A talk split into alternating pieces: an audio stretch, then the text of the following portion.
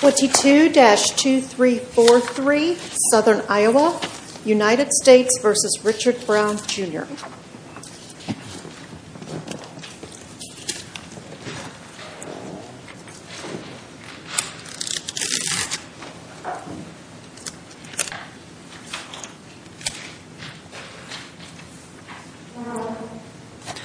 Mr. Labrie, we also appreciate your willingness to accept the appointment. Thank you for the opportunity.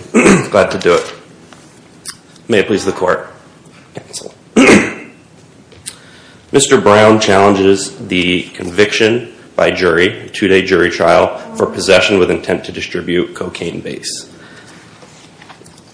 At trial, a number of witnesses testified, including law enforcement, who executed a search warrant at the premises where Mr. Brown was located. The premises were not Mr. Brown's. Mr. Brown was not a resident of those premises. And the room in which Mr. Brown stayed was not his room. In fact, it was someone else's, Lisa Harper's. The reason that's important is a fact witness, the only fact witness, the only non-law enforcement fact witness who testified at Mr. Brown's trial, Ms. Welsh, testified that she had arrived 30 minutes prior to the execution of the search warrant, where she alleged the homeowner, or the renter, Ms. Harper, was present, opened the door, welcomed her in, and facilitated a drug transaction between Ms. Welsh and my client, Mr. Brown. Ms. Welsh did not testify truthfully. And we know that from a number of factors. And I think the timeline for that testimony starts seven months prior, in a trial of an associate, Mr. Kenny Smart. This circuit has actually uh, issued an opinion in that case. I think it was submitted back in February. Um, but at that trial, Ms. Welsh testified she did not deal with Mr. Brown that day. That is, she did not deal with my client. Well, in Mr. Brown's case, she said she did buy uh, crack cocaine from my client on that day. At the beginning of the second day of trial, moving forward now, the beginning of the second day of trial, uh, the government anticipated some impeachment materials would be brought in advance of Ms. Welsh's testimony. And the government's perception was likely correct, that there was something to impeach Ms. Welsh about with her testimony, specifically the presence of Ms. Harper in the home. At trial, Special Agent West testified Harper was not present. The government's briefing in Smart's case indicated Ms. Harper was not present that morning of the raid. And the government's briefing here concedes the same. Now, Mr. Brown readily embraces that two of his uh, claimed challenges here on appeal, specifically Miranda and Napue, the uncorrected false testimony of a prosecution case-in-chief witness, are not preserved. Trial counsel did not preserve those. And that kind of undergirds his ineffective assistance claim at the end. Um, as to the failure to preserve this issue, Mr. Brown also submitted a motion to expand the record. Um, That's fully briefed. I don't plan to spend a ton of time on that today. However, I think it's important because of the recent case law, uh, Davis. Davis prevents an appellate court from declining to review er, any error, whether it's legal or factual, for plain error.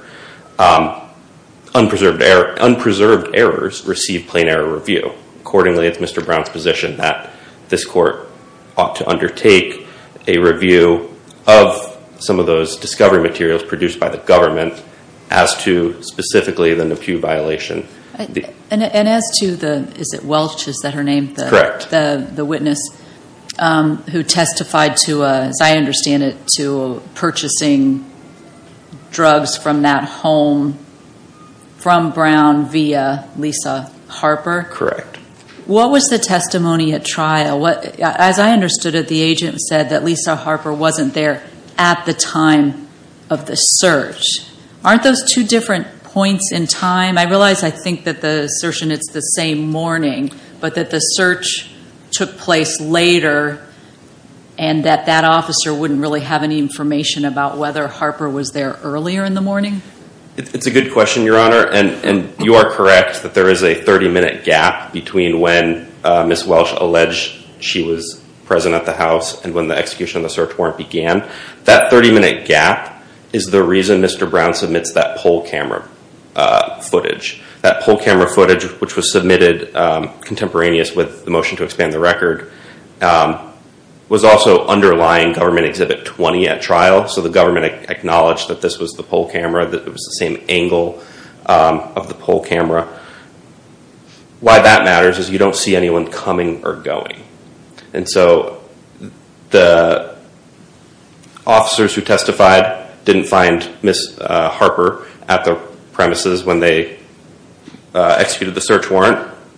The reports of investigation say the same. Harper's grand jury testimony says the same. She was located at the casino at the time of the raid. But that's still the time of the raid, right? Is there, well, now we're getting outside of the record that we have, so. Sure. Because she didn't testify at trial, Harper. Correct. And that's part of Mr. Brown's challenge, that with that information, that was something that the government had the obligation to come forward with because Ms. Walsh's testimony was not truthful. Counsel, with regard to the uh, reliance at trial on the pre-Miranda statements of Mr. Brown, uh, in light of the other evidence, uh, can you address how that was prejudicial? Certainly, Your Honor. I appreciate the question. The un-Mirandized statements um, Mr. Brown challenges on appeal relate to acknowledgement of personal property Uh, in the room in which the crack cocaine was found, bedroom number three. That's important because I think it dovetails with the jury instruction issue, which was preserved for this uh, court. Under uh, our case law, the defendant is entitled to a defense of, or a theory of defense instruction when the evidence supports that. Here, the evidence did support that. Um, In response to the motion for judgment of acquittal, the government specifically said, viewing the evidence in light most favorable to the government, there is, of course, the proximity of the crack.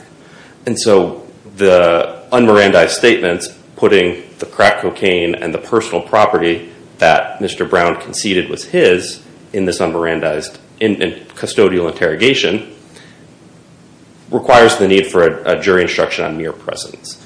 The mere presence Um, theory has been pretty laid out in the trial testimony. The government um, resisted the motion for judgment of acquittal based on this theory. The court relied on that. In fact, the court said specifically the knowing possession is further supported by the proximity of the personal effects. Mr. Labrie, I appreciate your tying that to the instructions, but I think Judge Grasz's question was more focused on uh, what the prejudice was by using the Mirandized, the pre-Mirandized statement.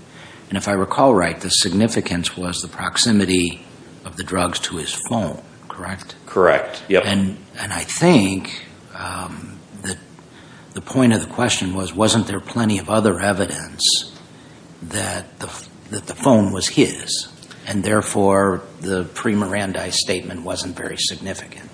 There may be other evidence to support that, such as the text messages and the photographs on the phone. Mr. Brown readily acknowledges that. However, when coupled together with all of the other uh, alleged violations, the jury instruction seems to be the most prevalent um, uh, issue with respect to Miranda. Okay, so flipping then to the jury instructions, don't the instructions that were given, while they might not have used the language you would have preferred of mere presence isn't enough to convict, don't they require more than mere presence to convict?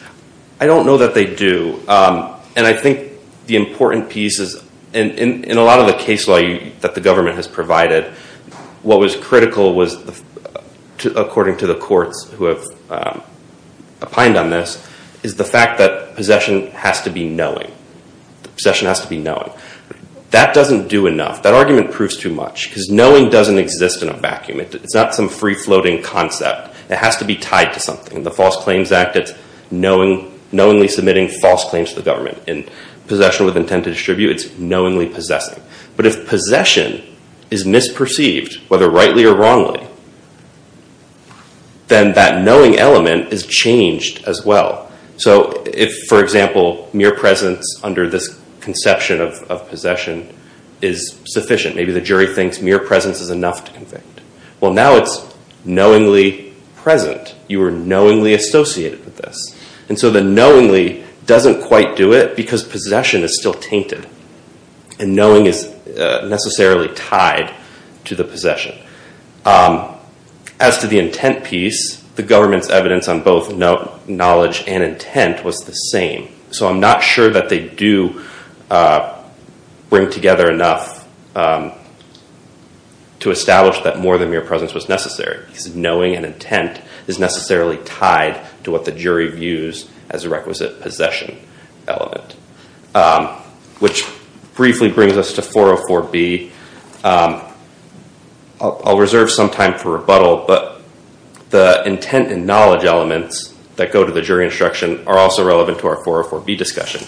But those were never elucidated at trial, before trial, or otherwise. That there's there's no explanation for why his prior convictions would demonstrate intent or motive beyond mere propensity.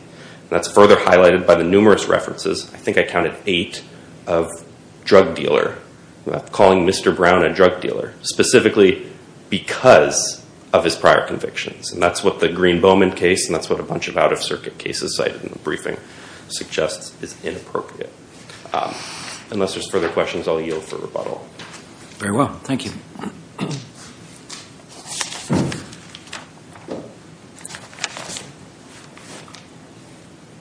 May it please the Court. Mackenzie Tubbs on behalf of the United States, and I tried this case. I would like to first correct the record. A couple of the facts that Mr. Labrie mentioned this morning are inconsistent with the factual record. Um, Lamita Welch testified that she, in fact, had gone into the home and purchased the drugs through Lisa Harper. And that she heard Mr. Brown's voice and knew him to stay in that bedroom. That both is contrary to the assertion that he was not, in fact, a resident, albeit a brief resident. She had known him to stay in that room. In addition, at trial, the government did present evidence uh, from Mr. Brown's phone that showed him in the home, in the bathroom nearest to that bedroom, within the month leading up to the search warrant. The uh, government urges, certainly, the court to look specifically at what Lamita Welch said. It was not false um, or inconsistent with the other evidence presented at trial. Harper could have been present, of course, when Ms. Welch was there to purchase crack cocaine. She recalled it being approximately a half hour before. And the pole camera video, which is grainy, does not show her leaving that residence. But that is one fixed view of that residence. And that evidence was presented to the jury. It was When you say that's one fixed view, what do you mean by that? That was one view of the front exit of the house. And so there's another exit? Or is there another angle that might show something else? I am hesitant, of course, to go outside the record. I understand. Um, but it's so hard to talk about this. It is. But I appreciate that. The pole camera is one view of the home. And there was only one view from that pole camera. There are not other video views available. I will say that.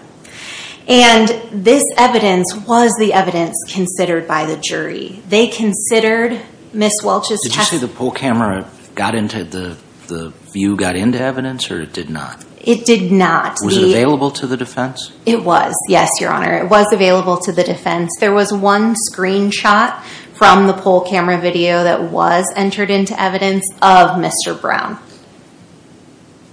So was there cross-examination about that, of Ms. Welsh about the, I guess it would be tricky to talk about the pole camera that wasn't in evidence. Um, Yes. And I there was some cross-examination about, of course, Ms. Welch's recollection of the timing of her arrival. Um, my recollection is who she arrived with. But, of course, the focus was on her interactions with Mr. Brown that day, because that was what was relevant here. Was her testimony consistent? Between she testified in Kenny Smart's trial as well, right? Was she did. In your view, was her testimony consistent between those two trials? It was entirely consistent, Your Honor. And of course, at Richard Brown's trial, she testified about her interactions with Richard Brown. And at Kenny Smart's trial, she testified about her observations of Kenny Smart.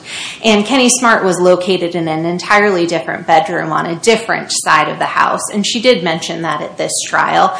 Course, that was relevant to what the government perceived as one of Mr. Brown's main defenses was that Kenny Smart did all of this.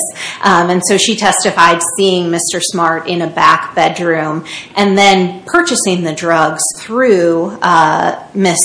Uh, Harper. And she testified specifically um, that she went into the house and she spoke to Lisa, that she first asked for Mr. Smart, and that she got $60, and she called it from the defendant.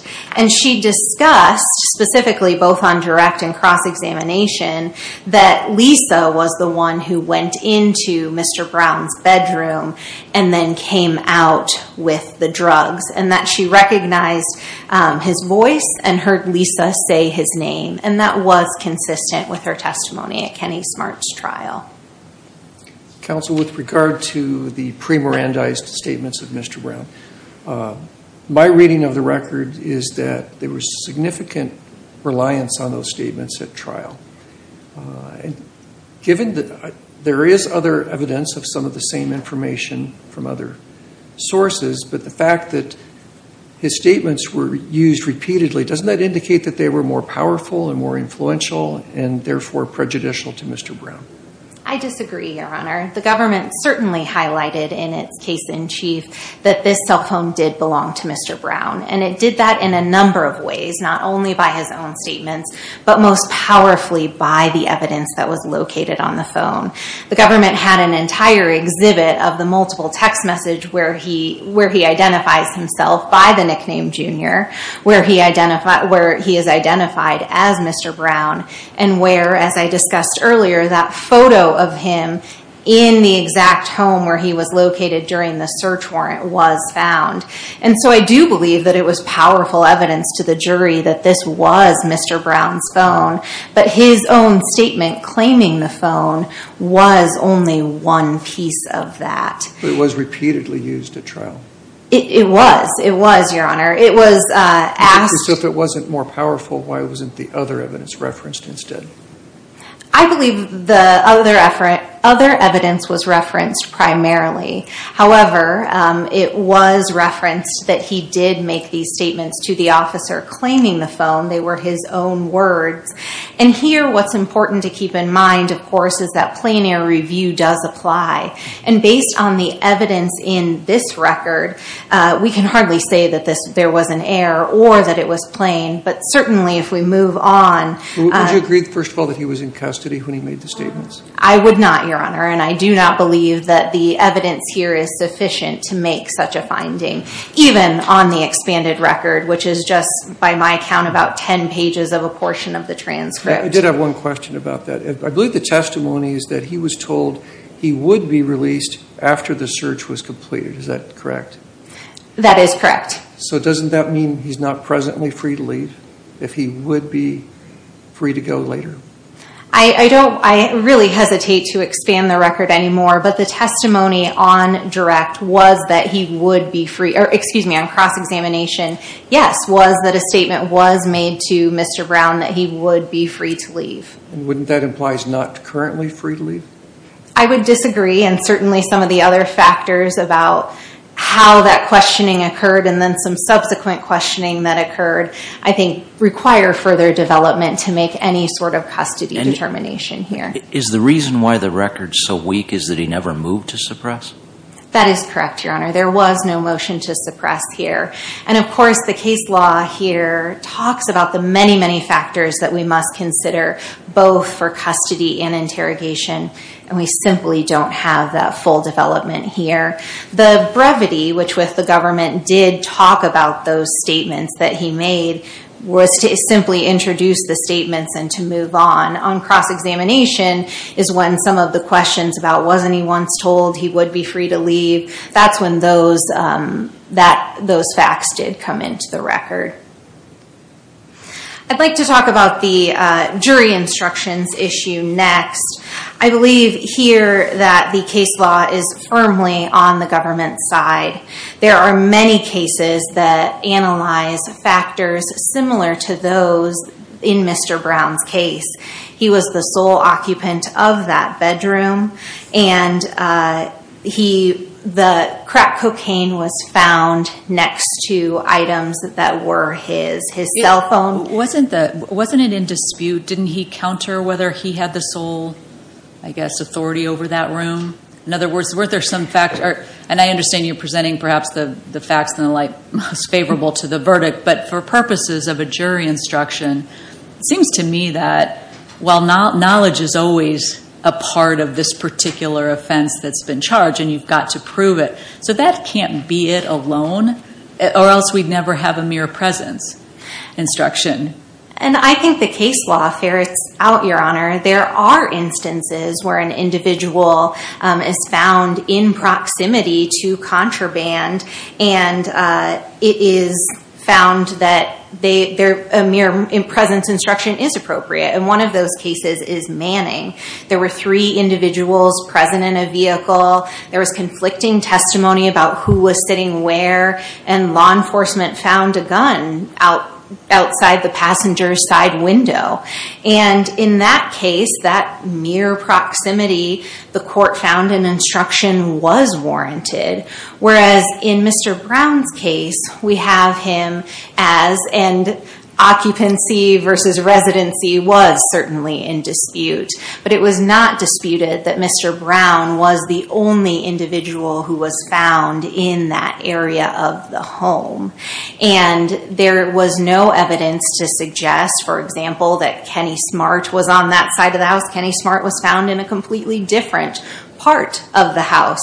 There wasn't an allegation that the hat belonged to someone else, the jacket belonged to someone else, the phone belonged to someone else. And the uh this was this is really very similar to Cornelison, and defense counsel distinguishes Cantrell because they make an admission about some of the items found in the home. Cornelison makes the same conclusion, that a mere presence instruction is not warranted, and there were no admissions in that case. And Drew, while Drew is uh, an actual possession case, the jury heard evidence that the defendant held the gun in that case, and there was DNA evidence. It is also instructive. And the model instructions here, when we take together the definition of possession, I believe that that was omitted from defense counsel's argument. The jury was very clearly instructed on the types of possession here. And when you consider that with what the government had to prove in this case, that Mr. Brown knew that he possessed a controlled substance and intended to distribute it, those definitions in the jury instructions certainly require more than mere presence. I will touch briefly on the point that uh, the assertion that the government's evidence as to knowledge and intent was uh, the same. It was, in fact, different. Of course, uh, someone who has knowledge that what they possess is a controlled substance, the government proved that here in uh, several ways. And the intent, that the way that these particular drugs were packaged, they were packaged in multiple bags. Several of them were expressly distribution quantities, and they were sorted out between different drugs. And that is important here because that intent Um, and the intent to distribute what was found um, was expressed by the facts um, contained uh, that the government presented. Briefly, I will touch on the 404B issue first. Uh, let me go ahead and ask you about that then. Yes. So what was the non-propensity reason for the admission of that evidence? And don't just recite the words to me. Tell me specifically how it applies under these facts. So as I was just discussing, the drugs in this case were found in multiple bags separated by the type of drug. And so here that was important because uh, Mr. Brown was likely to say, uh, I didn't know that these were drugs. He could say that first. Um, or that they were personal use quantities and I intended to distribute it. And the government's uh, for entry of simply the judgments, which were redacted to not include the sentence imposed, that was in order to show that Mr. Brown, in fact, did know what cocaine and crack cocaine were. And that was evidenced in what was found in those bags. It was separated out into the types of drugs. And that's important here um, and very similar to his prior convictions and a proper use of that. Um, he also, uh, during trial, it was also disclosed that those drugs were exceptionally valuable. And so the fact that Mr. Brown had previously been convicted of uh, possession of a controlled substance with intent to deliver demonstrates that he understood the value of those drugs and uh, why you would want to keep them in close proximity to uh, oneself. How would that, what did the value of the drugs, if you just have the prior conviction to the jury, what does that tell them about the value of of the drugs? I believe, Your Honor, that it demonstrates the importance of keeping those in close proximity to um, himself when he was sleeping in a home. Um, he kept that with his phone, with his other items. And so that was a specific move in order to say, these drugs are valuable and I am going to keep them near me. I see my time has expired. Thank you. Thank you, Ms. Tubbs. Mr. Labrie, your rebuttal.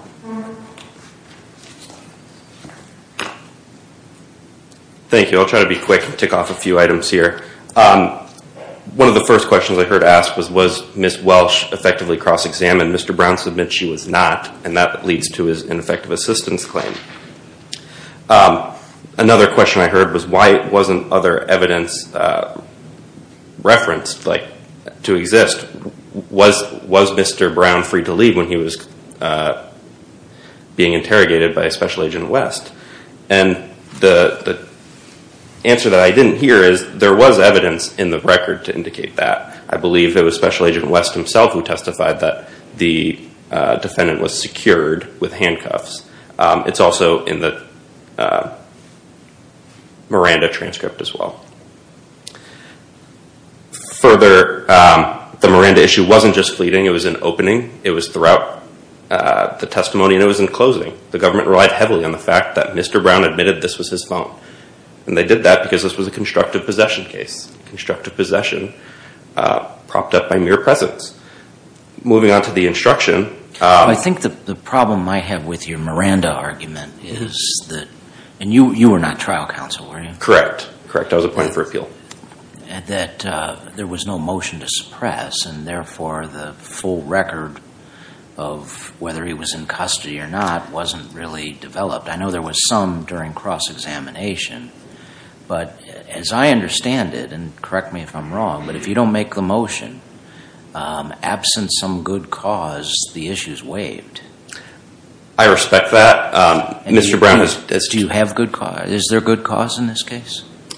Mr. Brown submits the ineffective assistance claim as good cause. His trial counsel's ineffectiveness. Um, further, I think the Davis Supreme Court per curiam one-page opinion opens up a new route that I don't think I have seen a court of appeals address before, how to handle Davis or how to handle arguments such as these in a post-Davis environment. Um, I think the correct way to do it would probably be if these facts are established, this would constitute plain error. Now let's look and see if those facts are established. If we don't meet step one, I respect that the court would consider the issue waived or forfeited depending on the circumstances. Respect all that. I think if the facts, as alleged, would constitute plain error, then this court can either take a look at it or remand for a specific fact-finding by the district court. I think those are both within this court's authority. Back on the instruction piece, there is case law, and the government's quick to point it out, Manning. Manning says mere presence instruction is required. In fact, it was a very similar instruction to the one given by the district court here. The problem is there is other case law that says no mere presence is required. Drew, Franklin come to mind. But we can't reflexively defer to these prior cases because they're just applications of the rule. It's the same reason we wait to finalize jury instructions until after the close of evidence. It's because the evidence actually presented matters for the jury instruction. And here, Franklin, Drew, they don't address the facts as here. They don't address that the government relied on proximity in opening, relied on proximity in resisting the motion for judgment of acquittal, relied on proximity in closing, and in all the briefing subsequent. And so Mr. Brown's position isn't that the definition of possession as instructed by the court is wrong. It's just incomplete. Um, finally, in my last 30 seconds on 404B, today we heard more explanation from the government as to what the purpose of the prior convictions was more than ever before. It's still not enough. It was the very first thing the jury heard was Mr. Brown's a drug dealer. The very last thing the jury heard, Mr. Brown's a drug dealer. In closing, the government said the defendant intended to sell this crack to make money because the defendant is a crack dealer. That's propensity. Thank you, Your Honors. Thank you. Thank you for your appearance and argument. Case is submitted and we will issue an opinion in due course.